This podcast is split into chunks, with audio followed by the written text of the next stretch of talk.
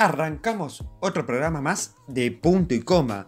Hoy le damos la bienvenida a nuestro nuevo integrante. ¿No es así, Tomás? Así es, Intiseno, somos un nuevo integrante a la producción de Punto y Coma. También hablamos de la problemática de TikTok en Estados Unidos, la explosión de Beirut y en qué anda Montevideo. Si no sabes qué está pasando, quédate escuchando para saber de qué estamos hablando. Eh, usted va a dejar la política para aquellos que lo tienen como obviamente líder del partido de la gente y dijo que va a volver a, lo empresarial. ¿Va a dejar la política o va a continuar? No, para nada. Nosotros estamos al pie de cañón. Creo que la coalición sigue y la coalición es de cinco y el partido de la gente está presente y hoy estamos muy contentos porque nos reencontramos con, con un amigo y Bustillo representa todo lo que el partido de la gente piensa que debemos tener en política exterior ¿Qué significa? Que el Uruguay, por país chico que es, debe hacer acuerdo con todos los países que puedan en el mundo, sean de izquierda o sean de derecha, porque lo importante es defender el producto de los uruguayos, defender el trabajo de los uruguayos. Vamos a vivir momentos muy difíciles, creo que muchos uruguayos van a tener problemas de trabajo próximamente y la verdad que Francisco representa una persona que va a ser, con su experiencia, con su inteligencia, poder realizar estos acuerdos para vender el producto uruguayo y de esa forma dar trabajo a los uruguayos, que es lo que para el partido de la gente más nos preocupa. Y estamos en vínculo constante con el presidente, con el secretario de la presidencia, con ministros, pero por lo general en forma privada, porque ustedes saben, este, yo no quise ningún cargo, por eso no aparezco públicamente, pero en forma privada estamos ayudando, estuvimos hablando recién con Francisco eh, de todas nuestras ideas, de todas nuestras ganas y de toda nuestra preocupación para que los uruguayos puedan volver a trabajar. La más cantidad de gente posible de uruguayos que puedan volver al trabajo y eso es lo que nos preocupa y creo que esta visita hoy nos tiene muy contentos.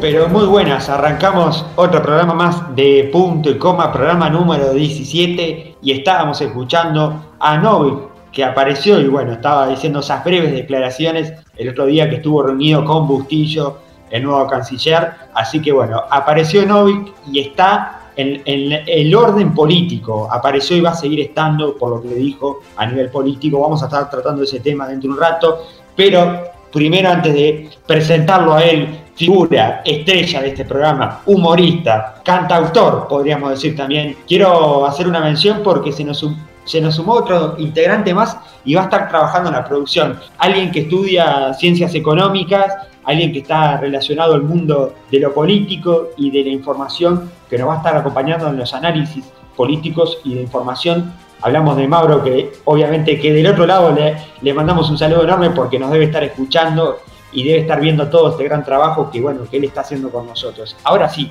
lo presento a él, Tomás Cabral. Buenísimo, se va agrandando la producción cada vez más. Ahora tenemos producción en tiempo real con cucaracha y todo. Así que cada vez mejor este programa. Sí, exactamente. Se va para arriba y bueno, ahora la participación de Mauro que ya estuvo con nosotros eh, participando en el programa número, creo que 10. En el 10, eh, en el especial que hicimos ahí con... Hicimos una... Eh, informe de Perú también. Sí, sí, sí. Internacional, economía, todo. Fue buenísimo. Claro, hicimos una mesa redonda con dos personas a nivel Latinoamérica, porque estuvimos a nivel de América con, con Jaime de Perú contando la situación de COVID-19 y bueno, y la perspectiva económica con Mauro. Y hoy lo tenemos de este lado. Sí, sí. ¿no? Pero déjame tirarte los titulares porque hoy tenemos mucho, pero mucha información para hablar. Eh, tenemos lo que pasó en esta semana, la fuerte explosión que vivió el Líbano y que repercutió en el mundo. También tenemos esta red famosa TikTok que da y da que hablar. Y tenemos los datos, como siempre, de la Universidad de John Hopkins del COVID-19 que sigue dando que hablar y que sigue aumentando y especialmente en Estados Unidos. También tenemos nuestra sección de siempre, que anda Montevideo, que esta vez está muy, pero muy caliente, porque se está jugando todo y, los candidatos apuestan en el CH. Vamos a hablar un poquito de los candidatos al municipio CH. También vamos a tener un poco de Álvaro Villar, que, bueno, no sé si retó, pero le dijo a Laura Raffo que le encantaría debatir en TV Ciudad o en, televisión nacional. También vamos a estar hablando un poco de qué está pasando con Novik, esta aparición de Novik y algo que no estaba en la agenda, pero que propio Cabildo Abierto lo trajo, la ley de caducidad, vamos a estar cerrando con eso, pero ahora sé que nos vamos a internacionalmente y cuando digo internacionalmente estamos hablando de que Thomas está haciendo check-in, ¿no? Sí, como siempre eh, estoy ahí con el cipallismo, con las noticias internacionales más que con las nacionales, pero eh, vamos a hablar ahora de la explosión de Beirut que fue famosísima, eh, viral mejor dicho, no famosísima, sino que ahora es viral gracias a esos videos que se vieron en todos lados, en Twitter, en Instagram, en todos lados, y una explosión en Beirut que dejó 5.000 heridos y 137 muertes. Eh, una explosión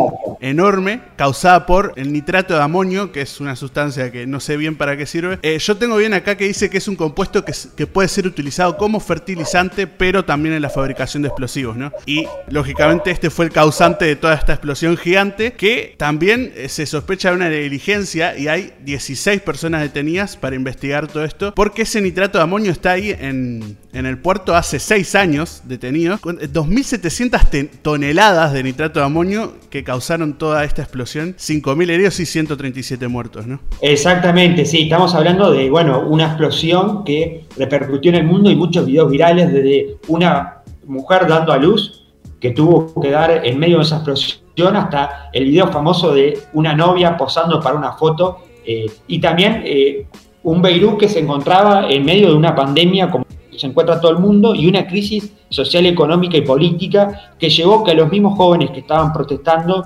decidieran salir el otro día con escobas y palas a ayudar a sacar los escombros y a barrer. Eh, fue algo que también eh, llamó mucho la atención. Eh, obviamente que desde Cancillería Uruguay hubo un mensaje de apoyo.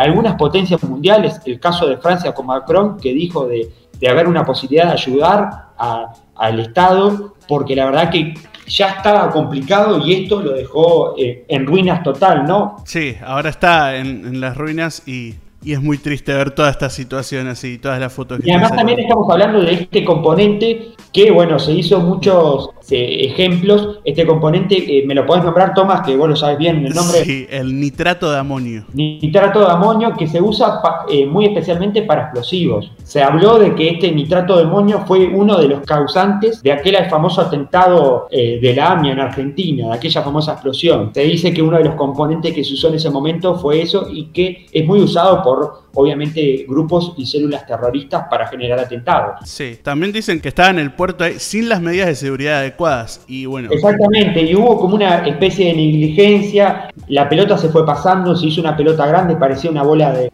como hacen los gatos, se, iba pasando y se iba agrandando, que, este tiene la culpa, que el otro tiene la culpa, y bueno, se está investigando porque obviamente que se comprobó que esto no fue un atentado, que esto fue algo que eh, fue un, no fue un atentado, sino fue algo que sucedió, un accidente, pero que bueno, que lamentablemente se podía haber evitado este accidente que las fotos lo muestran que hasta hundió toda la Tierra, ¿no? Sí, sí, sí. Hay una foto aérea de, cómo estaba antes y cómo está después. Es un cráter enorme que sorprende la verdad verlo y, da miedo. Exactamente, y bueno, esta es una noticia que bueno, que repercutió el mundo y la verdad los videos y la explosión, lo que sí tenemos que decir que esto llegó de la Embajada de Uruguay, ahí en Beirut, que por ahora se ha contactado que no hay ningún lesionado, por, no hay ningún lesionado ni nada de eso diplomático uruguayo. Bueno, y ahora seguimos eh, con esta noticia, además tenemos una novedad en esta noticia, hablamos de esta famosa red que se hizo, eh, que se hizo famosa, eh, valga la redundancia, TikTok, ¿no? Sí, o no se hizo famosa, ya era bastante famosa antes porque se acuerdan de Musical.ly. Musical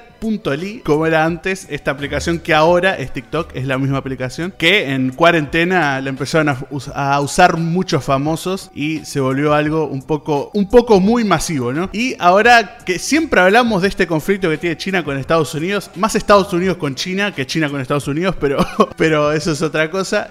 Trump está amenazando con eliminar TikTok, prohibirla, mejor dicho, de Estados Unidos, prohibir TikTok a su uso en Estados Unidos, ¿no? Al menos que Microsoft la compre. Está, es como... Eh, o la compras o, no existe más TikTok en Estados Unidos, ¿no? Una condición que puso, ¿no? Una condición que puso Trump. Igual vamos a aclarar a la gente que esto no, va a ser de un día para el otro, creo, ¿no? No, no, faltan 45 días creo que para que se pueda tomar esta decisión. Hay tiempo, eso sí. Pero lo que dice mucha gente es que Trump quiere eliminar TikTok sin pruebas, sin pruebas de espionaje, porque lo que dice Trump no es que porque es China, que básicamente todos sabemos que Trump está pensando eso, ¿no? En, el fondo sabemos que ese es el pensamiento de Trump, pero sino que dice que está espiando a, a los ciudadanos estadounidenses y por eso la quiere prohibir, pero no tiene pruebas Trump, la verdad que solo lo quiere hacer porque sí. Y el hecho de, de, prohibir TikTok eh, llevaría a prohibir también otras empresas como Tencent, que son empresas chinas que trabajan en Estados Unidos y esto traería muchos problemas con, con la industria de los videojuegos también, eh, al, prohibir esos videojuegos en, en Estados Unidos, que es donde está a veces su, foco principal de, audiencia, no audiencia, porque en este, en este caso serían gente que juega los juegos, pero, pero sí, traía muchos problemas de, muchas formas. Y también en, otra parte, eh, Mark Zuckerberg dijo, yo una vez con Snapchat agarré y copié todo su formato y creé las Instagram Stories y gané, le ganó Snapchat. Recordemos que fue una aplicación muy famosa en su momento porque se podía mandar fotos y muchos famosos le usaban para mandar fotos personales que se borraban y que duraban 48 eh, horas. 24 horas. 24, perdón, 24 horas y se borraban y eh, uno no sabía si le sacaban un, si le, sacaban una captura porque la misma aplicación te avisaba en tiempo real. Exacto, esa era la novedad de Snapchat en su momento. Pero... Y después, los filtros en su momento. Y los filtros en su momento que también lo llevó a copiar Instagram. Instagram lo hizo muy bien en, todo eso y básicamente destrozó a Snapchat, aunque sigue vigente Snapchat, no murió por ahora, pero Instagram ahora quiere hacer lo mismo con TikTok y ya creó, ya está, si, si tiene sus celulares actualizada la explicación de Instagram, ya tiene Instagram Reels, que es básicamente TikTok, o sea, no, hay mucha diferencia. Por lo menos en el Río de la Plata ya ha visto probado. Sí, sí. y, y han hecho ese juego de, bueno, ¿sigo en TikTok o me quedo acá? Sí, no, la gente ya está, ya está probando Instagram Reels. O sea, es Instagram, la gente confía mucho en Instagram. Es como muy, muy sana la aplicación. Va, depende, ¿no? Depende de lo que sigas vos, pero es como muy profesional. A mí me gusta mucho el diseño de Instagram también, es, muy linda.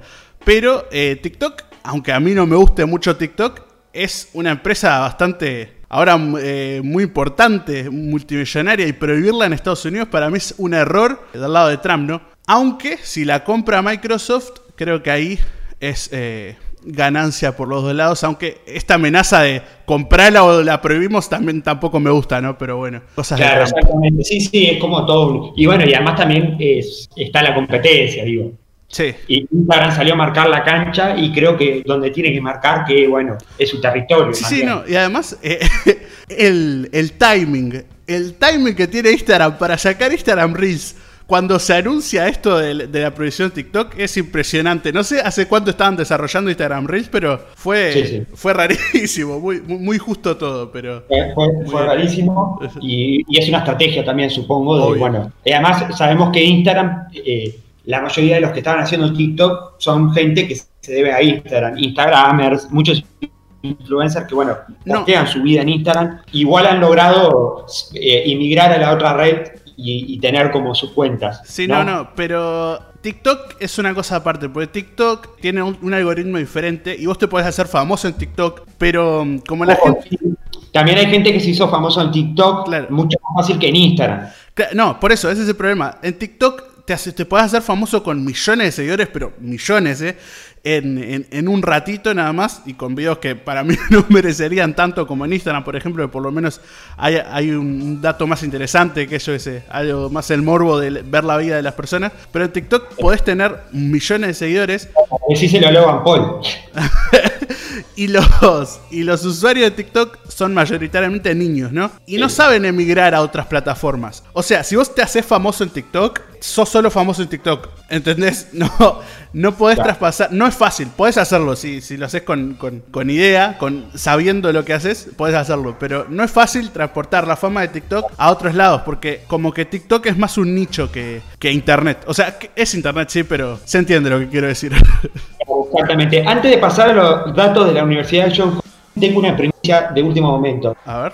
Eh, tengo una primicia hace un rato, en realidad. La voy a tirar, esto es un adelanto a qué anda Montevideo, pero me gusta tirarla porque viste que nosotros estamos constantemente en las redes y eso. Eh, Álvaro Villar, candidato por el Frente Amplio, hizo público y arrobó a Álvaro Delgado y a Luis Lacalle Pou. Eh, me comuniqué con Álvaro Delgado para solicitar una reunión con el presidente. Este tipo de reuniones deben ser plurales para seguir reafirmando nuestra institucionalidad. Como ya recibió Álvaro Raffo, confío que se concretará. Bueno, esto eh, también marca un poco la cancha con lo que estamos viendo, porque bueno, eh, esta semana Laura Raffo se, se, reunió de forma personal, por lo que ella aclaró. Estamos hablando, eh, si no recuerdo, fue el jueves o miércoles que se reunió con el presidente. Y bueno, y acá la campaña cada vez queda menos y se pone media picante. Eh, declaraciones de Álvaro Villar en Twitter, vamos a ver después si hay alguna respuesta de presidencia eh, en concretar esta reunión con, bueno, con el presidente y acá marcando la cancha de diciendo, bueno, si a Laura Raffo la atendiste, ¿por qué también no me puedes atender a, mí? Lo vamos a estar tratando en qué anda Montevideo, pero ahora para adelantar. Ahora sí, tenemos algo que usted lo sabe muy bien decir y dónde es de dónde nos fijamos los datos del COVID-19. en la Universidad de John Hopkins. Igual podés decirlo vos, que quisiera que lo digas para, para, para entrar así en los datos. La Universidad de John Hopkins. Muy bien, muy bien dicho, ¿viste? No, la, la, la producción acá insistía con que lo digas y. La producción acá me, me mandan bien mueve, porque también es editorial. Solo Bravo viene a mí. No, no, no. Después, si, va, si te, tenemos que ir a declarar, es porque van todos juntos. No, no, no esperá. Estaba hablando de los datos ahora. Por ahora estamos en esto más tranquilo. Va, más tranquilo. No es tranquilo. Hay 19 millones de casos globales. Pero vamos con los datos de la Universidad de John Hopkins. En Estados Unidos hay 4.900.000, o sea, básicamente 5 millones de casos en Estados Unidos. En Brasil, 2.900.000, o sea, casi 3 millones de casos en Brasil. En India, 2 millones de casos. En Rusia, 875.000 casos. En Sudáfrica, 500.000 casos. En México, 462.000 en Perú 450.000, Chile 300.000 y para abajo todos van abajo de los 300.000, ¿no? Pero perfecto, pero Estados Unidos que sigue aumentando casos, es un tema complicado además. Estados Unidos está en plena campaña y bueno, donde Trump por momentos dice que quiere que la campaña se suspenda, pero por otro momento no le sirve, ¿verdad? Está como ahí, es un, un giro de tuerca. Es que es difícil también que Trump gane las elecciones de, de este año.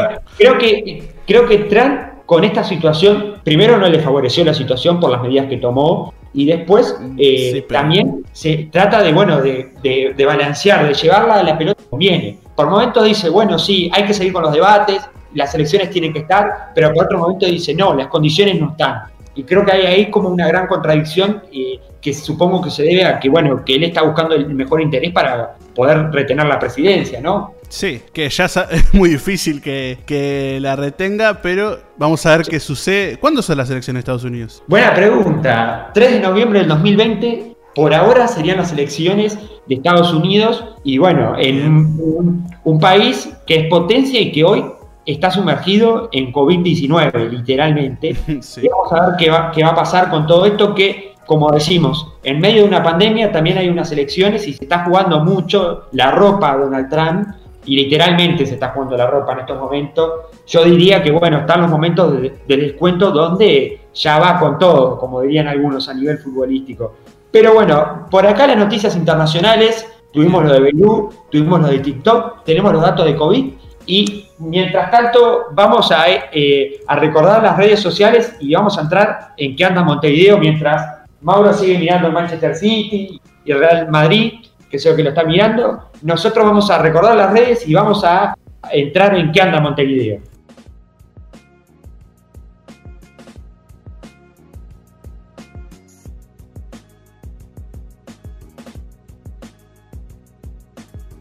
No seas malo. Seguinos en Twitter. Arroba punto y coma uy.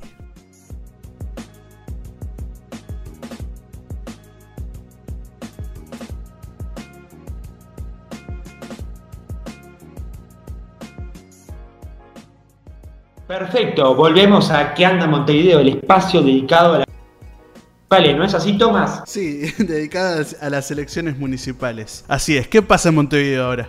Bueno, ¿qué está pasando en Montevideo? Y nos tenemos que ir al municipio CH, este municipio que agrupa la zona de Positos, Punta Carreta, Tres Cruces, Parque Valle, La Blanqueada y Buceo. Este municipio que, bueno, que está muy caliente, porque recordemos que la coalición acaba de confirmar el integrante número 7 para postularse a ese municipio. Y, hablamos de el líder de la campaña de la Rafo y actual diputado nacional Andrés App, ex alcalde del municipio, que vuelve por la reelección, lo manifestó esta semana, adelante de algunos compañeros, incluso estaba el ministro de Transporte, eh, de transporte hablamos de Heber, y estaba eh, también el senador Penades en la sede de todos, confirmó, por el, confirmó perdón, eh, la candidatura a la reelección. Recordemos que este municipio, por el lema del Partido Independiente y de la coalición, tiene siete candidatos, tres por el Partido Nacional, tres por el Partido Colorado y uno por el Partido, el,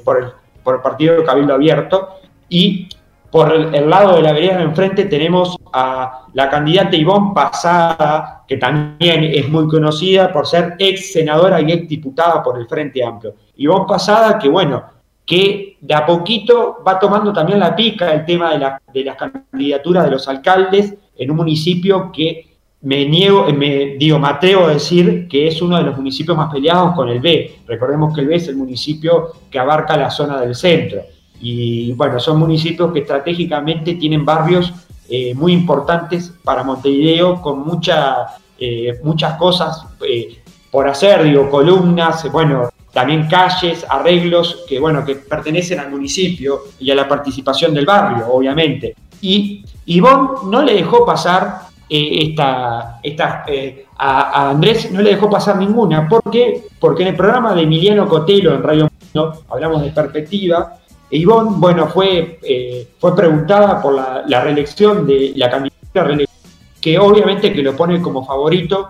Eh, recordemos que este municipio hasta ahora eh, es, es, uno de los pocos municipios con el municipio E que abarca la zona de, Carrasco y de Punta Gorda y otros, otras zonas más. Son los municipios que tiene la oposición, dos municipios que están liderados por alcaldes de, del Partido Nacional y también sabemos que el municipio CH tiene corre con una ventaja que corre con uno de los partidos nacional vota muy bien, que es el, la zona de Positos.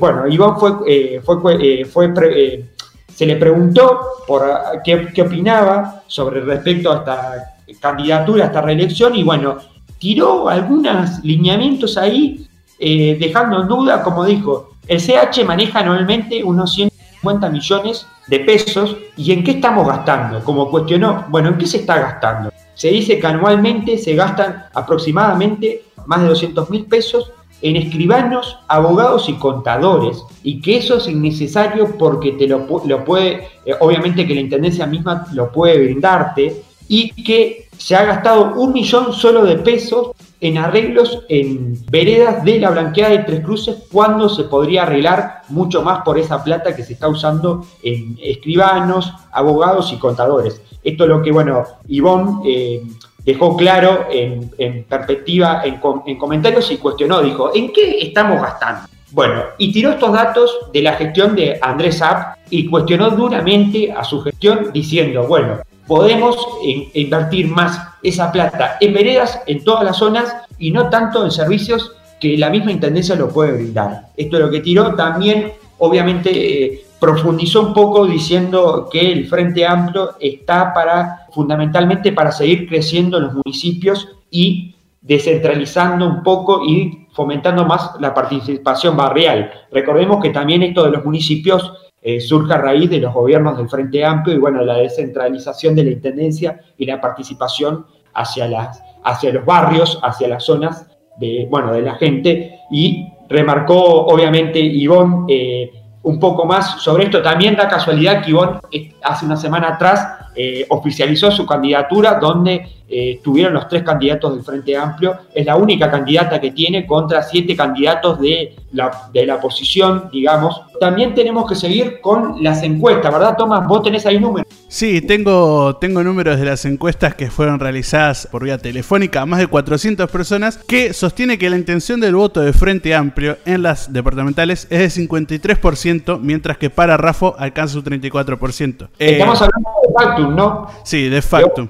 Oscar Botinelli, bueno, esta encuesta que salió eh, sigue dando como ganadora el Frente Amplio eh, a nivel municipal en Montevideo. Sí, y, te digo también en la interna del Frente Amplio, que el ex intendente Daniel Martínez lidera con 20% en las encuestas, después eh, Álvaro Villar con 17% y Carolina Cose con un 15%. Sí, estas encuestas, esta interna del Frente Amplio que está muy peleada, y yo me atrevo a decir, más allá de que, bueno, por un lado, las encuestas marcan que el Frente Amplio va a mantener la gestión de la Intendencia, pero por otro lado también eh, se ha visto en las redes, en los medios, donde, bueno, el otro día, hace un tiempo, Álvaro Villar en polémica en el bar, bueno, se le hicieron algunas preguntas y tiró algunos cuestionamientos a la gestión del ingeniero Daniel Martínez. Como que también hay una, una pelea interna y también el crecimiento que ha tenido Villar internamente, porque hasta hace un tiempo los números los daban como tercero y hoy en día algunas encuestas atreven a decir que hay hasta empates técnicos con el ingeniero Daniel Martínez.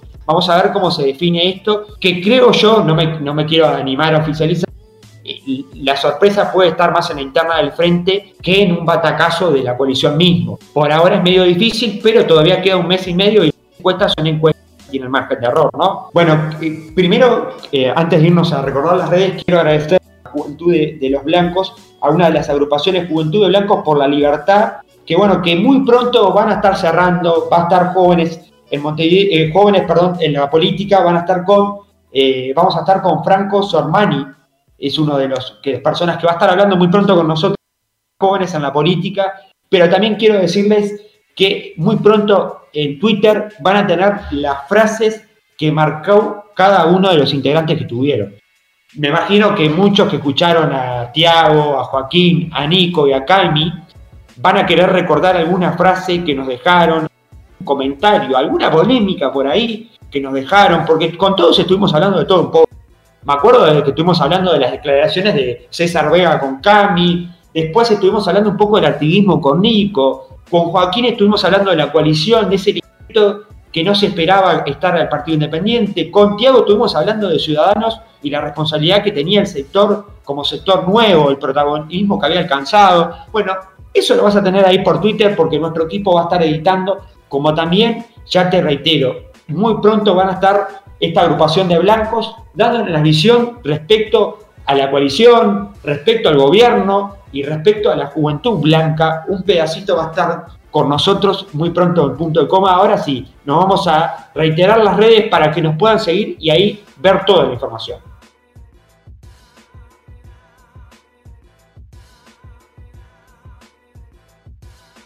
Punto y coma, un programa donde a veces se nos pasa el picante. No seas malo. Seguinos en Twitter, arroba punto y coma uy. Che, tráeme agua que esto pica mucho.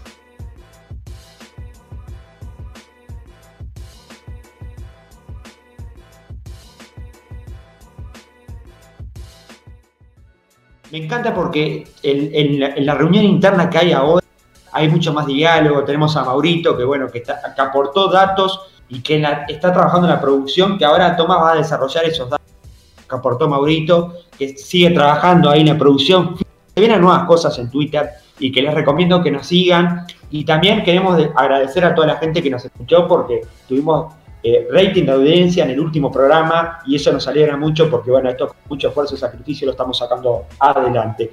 Eh, tenemos tema de cannabis, ¿no, Tomás? Sí, tenemos acá un informe que eh, voy a leerlo porque está muy bien redactado, muy bien hecho eh, por Mauro y es un tema que también me interesa, por eso lo voy a decir yo. Un informe de cannabis acá que dice que Marcos Algorta, vocero de la Cámara de Empresas de Cannabis Medicinal, plantea que la reglamentación en torno a la comercialización del cannabis debe permitir al Uruguay posicionarse como exportador de este producto y competir con los otros países que están dando grandes pasos en, el rubro este, ¿no? Además del cannabis medicinal, también cáñamo, ¿no? Que es un de, construcción eh, muy fuerte. También tiene que ver con el cannabis, obviamente, por, algo entra en, esto. y a su vez, Ferrés, el prosecretario de presidencia, planteó la posibilidad de que el cannabis se posicione al nivel de la carne en términos de comercio internacional. Eh, este planteo cuenta con el apoyo del Poder Ejecutivo, ¿no? También...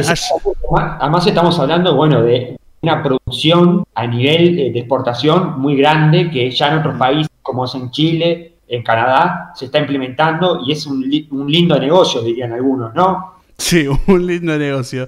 También ayer, eh, el jueves 6 de agosto, el presidente Lacalle Pou, Luis Lacalle Pou, firmó dos decretos que, entre otras cosas, habilitan la comercialización de cannabis medicinal con el resto del mundo, ¿no? Exactamente, además era un debe que, bueno, eh, el gobierno tenía, después de dar un gran paso, de legalizar eh, primero el cannabis y hacerlo a venta de uso recreativo, ser el principal vendedor del cannabis en uso recreativo en 20 farmacias en todo el país. Y ahora da otro salto grande al tema de la exportación de cannabis de, de forma medicinal, ¿no? Sí, de forma medicinal que estas, estas empresas productoras de cannabis tenían stock de hace dos años, pero eh, se, venían, se veían imposibilitadas a la comercialización por las regularizaciones que hay eh, actualmente, haciendo que el producto pierda calidad, porque hace dos años está ahí la marihuana medicinal y, obviamente con el tiempo pierde calidad. No es como el vino que todo lo contrario, ¿no? Claro, exactamente, sí, sí. Y estamos hablando, bueno, de,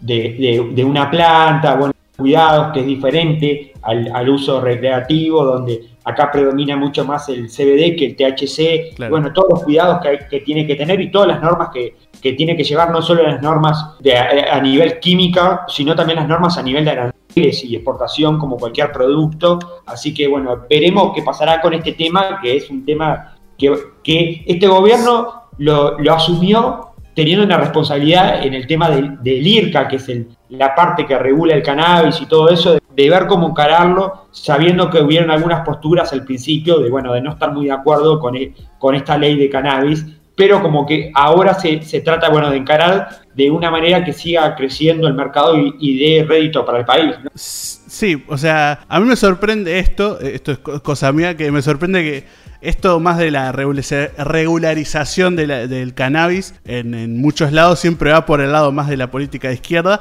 pero esta vez eh, la derecha está tomando muy buenas decisiones, a mí me interesa mucho esto, esto es más eh, de cannabis medicinal y de cáñamo, pero quien dice que en un futuro eh, seamos el Holanda de, o sea, no, con los hongos, ¿no? Pero sino con la marihuana, tener coffee shops y cosas así, venta libre de, marihuana.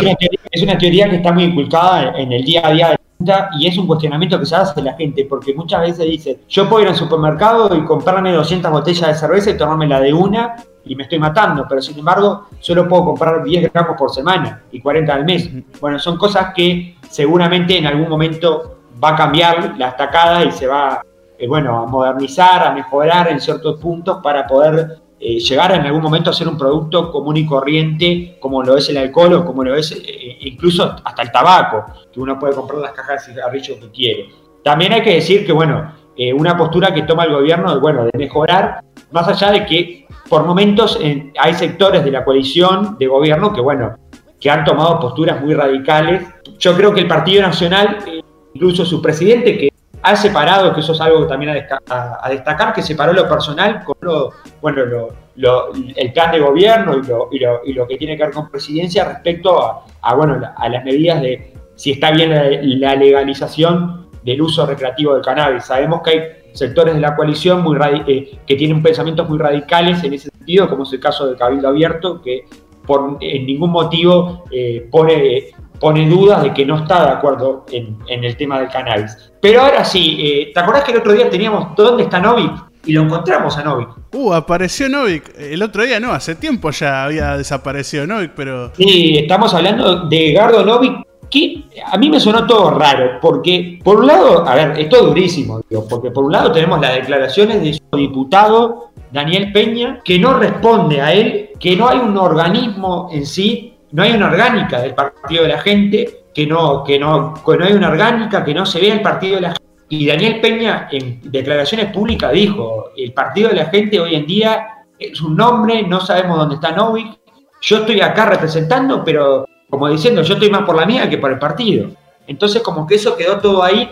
Después eh, tuvimos un tuit muy interesante del periodista eh, Gabriel Pereira diciendo que bueno, que Novik no le importaba estar ya más en la política, que él iba a estar del lado que el gobierno lo necesite y del lado donde él siempre estuvo, que fue el lado empresarial, al lado del empresario, del trabajo, donde él siempre estuvo. Y bueno, ese fue un tuit que recorrió y sacudió un poco las redes.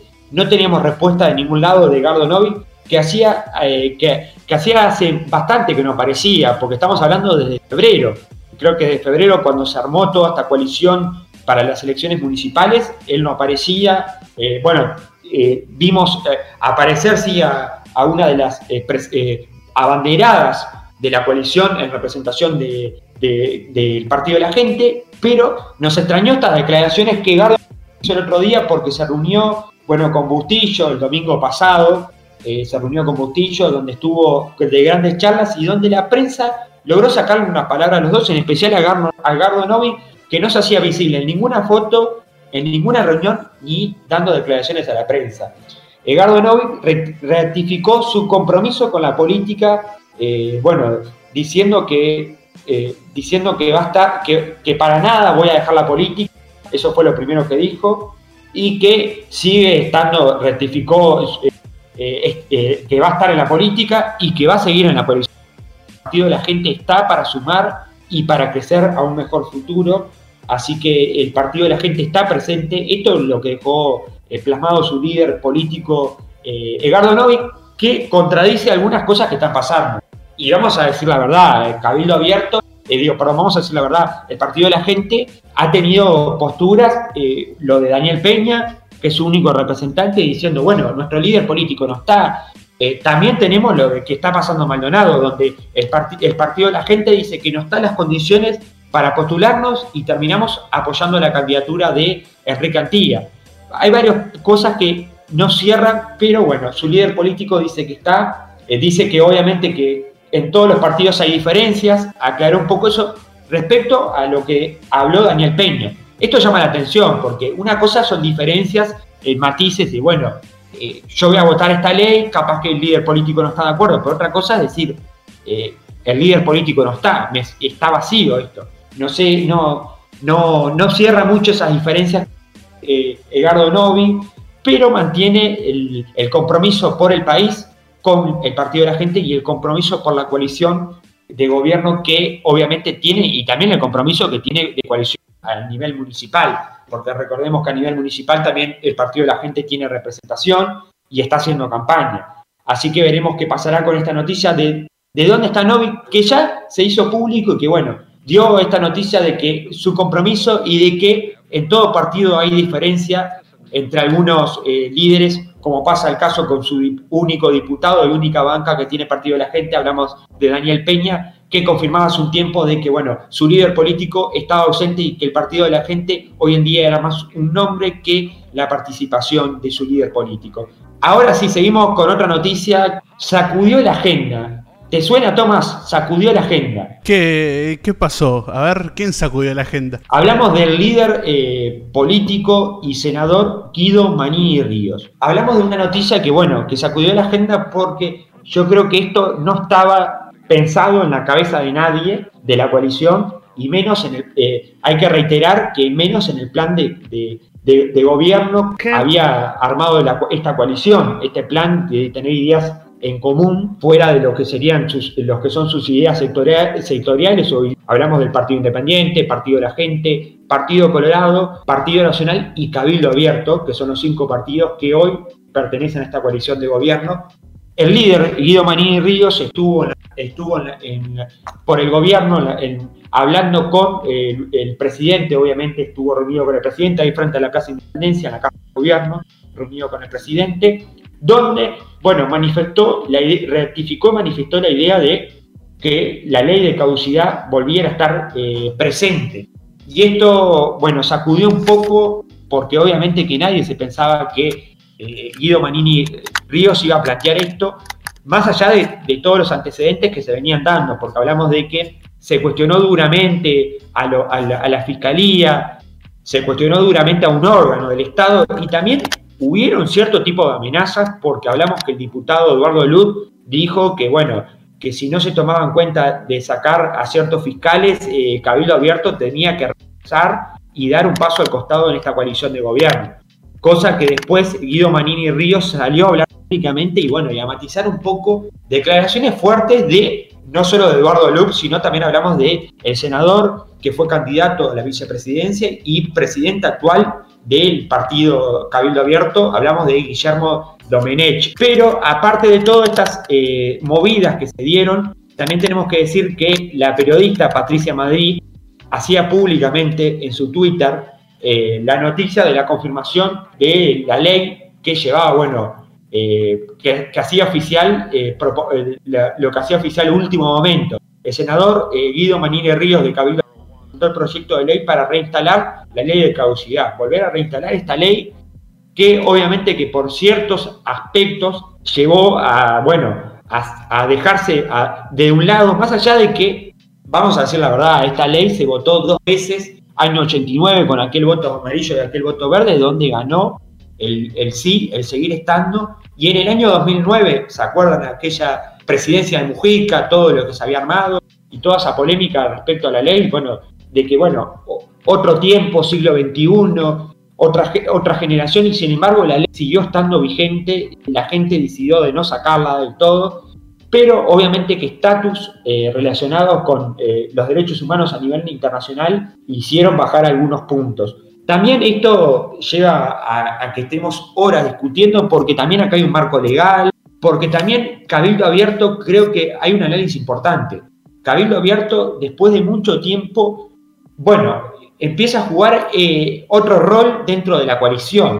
Creo que Cabildo Abierto empieza, bueno, a, empezar a armar su tablero y a empezar a sacar cosas que no estaban eh, pensados por algunos eh, integrantes de la coalición. Y además también juega con un rol que hoy en día, después de la, de la, noticia que todos sabemos de la baja de Ernesto Talvi, creo que una de las figuras que queda como importante es la de Guido Manini Ríos, ahí en esa coalición de gobierno como segunda figura después del presidente. Y creo que eso también lo usan a su favor. Eh, también tenemos que decir que hubieron declaraciones fuertes de la oposición, porque hablamos que el Frente Amplio no se la dejó pasar. Tenemos que decir que enseguida eh, la candidata a intendente por, el Frente Amplio, hablamos a, intendenta, perdón, hablamos de Amplio, hablamos de Carolina Cose, salió al cruce a decir que, bueno, que obviamente que no estaba en los planes ni siquiera eh, eh, repensar esto y volver años atrás. Sabemos que hubieron candidatos, eh, perdón, hubieron diputados y senadores del Partido Colorado y Blanco que, bueno, que salieron a decir que esto no, no estaba dentro del plan de la coalición y que, bueno, que si se lleva al Parlamento, como toda ley que se lleva, va a pasar por los diferentes procesos y va a ser cuestionada, incluso eh, algunos eh, dijeron, bueno, se respetarán los procesos, pero no estamos de acuerdo con esta ley. No, no, seguramente no va a salir porque es una ley que especialmente la eh, lleva a cabo Cabildo Abierto. Pero tenemos algunas respuestas, porque estamos hablando de la coalición. Vamos a la oposición. El Frente Amplio no se cayó y la senadora Amanda de la de la aventura respondió en el Parlamento a los dichos de Manini y Río. No pueden admitirse medias tintas porque sabemos que sucedió cuando las instituciones democráticas fueron cuestionadas, dijo de la aventura.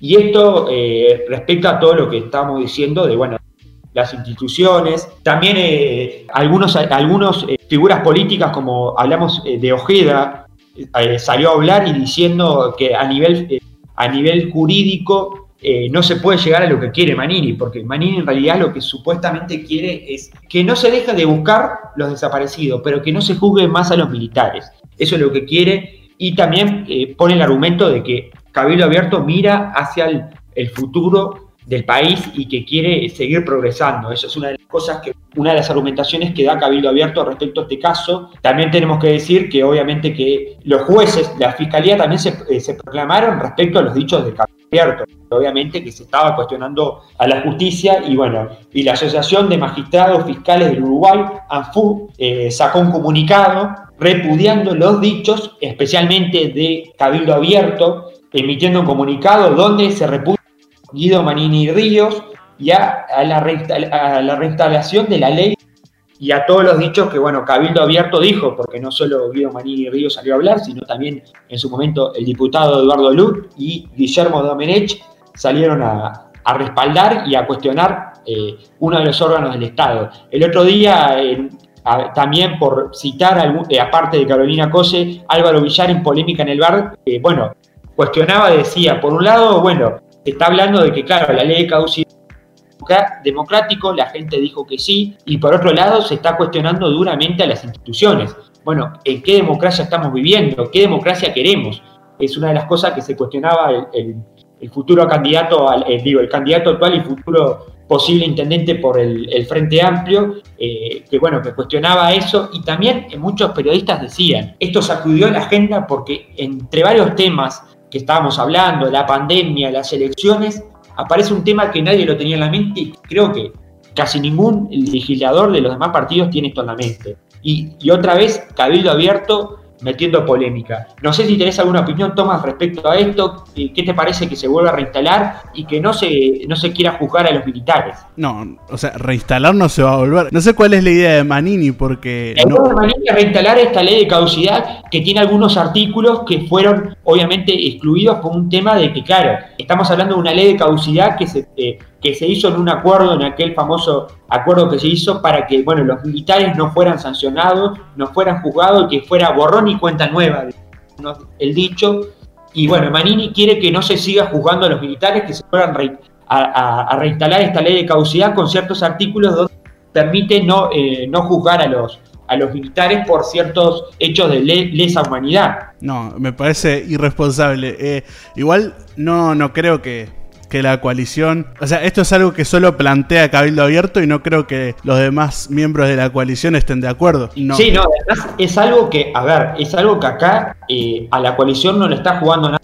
Porque esto está haciendo que la oposición tenga argumentación, bueno, para decir, bueno, mirá con quién hiciste coalición.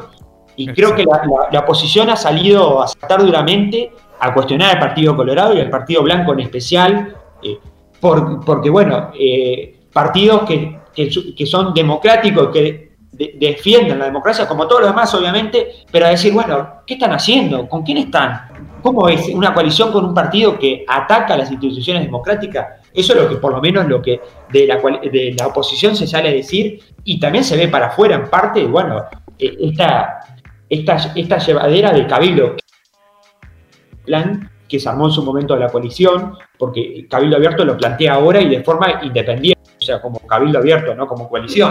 Ah. Bueno, y cerrando el programa, eh, se nos fue otra edición más, número 17. Acá estamos hablando con, con Franco Sormaní, que va a ser uno de los integrantes que va a estar hablando eh, por parte de los jóvenes, parte de los jóvenes de los blancos. Quiero agradecer a la nueva, el nuevo integrante, el nuevo fichaje, dirían algunos, mercado de pase. Se mueven algunos para algunas radios y bueno, nosotros lo traemos acá, lo queríamos por nosotros. Él estuvo en un vivo, participando en un programa y hoy en día está en la producción y en las redes. Le damos un fuerte pero fuerte aplauso a Mauro. Bueno, Tomás, te dejo a vos la aposta que cierre ese programa. No sé si querés decir algo sobre Mauro. Mientras no sea un insulto, está todo bien.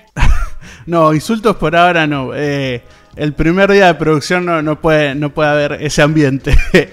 pero, bueno. No, cinco minutos tarde, un poquito. Eh, bueno, cinco minutitos tarde no, no, son nada. Además eran problemas técnicos para entrar a la aplicación. Se perdona todo ahora. Bueno, y antes de cerrar el programa, quiero a todos los jóvenes que vinieron de la política, que bueno, quisieron esto crecer y mucho más con sus ideas, sus pensamientos, eh, está bueno y quiero decir, confirmar, voy a confirmar, yo ya me tiro, me tiro al agua sin ver cómo está el agua porque estoy hablando con Franco y seguramente el próximo viernes lo vamos a tener por acá. Jóvenes en la política, cerramos con el Partido Nacional, empezamos con el Partido Colorado, pasamos por el Partido Independiente, pasamos por Cabildo Abierto, nos fuimos al Frente Amplio y ahora vamos a cerrar con el Partido Nacional. Y vamos a tener mucho para hablar, un partido que, bueno, que es el partido que lidera esta coalición de gobierno, que tienen a su, eh, que el presidente salió del Partido Nacional. Vamos a estar hablando un poco de todo con Franco y nos va a estar también contando un poco en qué andan los jóvenes blancos.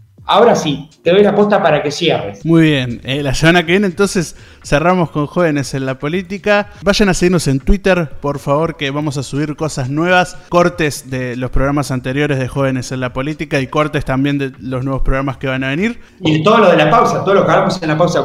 Uh, tenemos ahí el parte de atrás del escenario. Las confesiones de Mauro. No, las confesiones de la producción. Ah, y respecto a lo que estamos bromeando con Mauro, porque el sentido del humor y todo, que es bueno siempre para, bueno, para todos. Este programa lo hacemos con mucha responsabilidad. Las cosas que se dicen acá se dicen con mucha ética y profesionalismo, porque tratamos de ser lo mejor y imparcial y promulgar el hecho de la democracia, como siempre ante todo, y el derecho a, bueno, a la libertad de expresión, pero siempre le ponemos un toque de humor y por eso estamos eh, dándole la bienvenida. Este es como un derecho piso a Maurito para darle la bienvenida, así que por acá dejamos, no sé si Tomás te querés despedir No, sí, todo el programa dándole la bienvenida a Mauro, se la dimos como tres veces. Pero bueno, eh, siempre tan positivo, tan hablando con el humor. Vayan a seguirnos a, Twitter, vayan a escucharnos en Spotify. Si ya nos están escuchando, nos pueden seguir en Spotify también. Pueden ir a escucharnos en anchor.fm si, si, si les molesta Spotify. Pero eso, nos vemos la semana que viene cuando hagamos más. Punto y coma.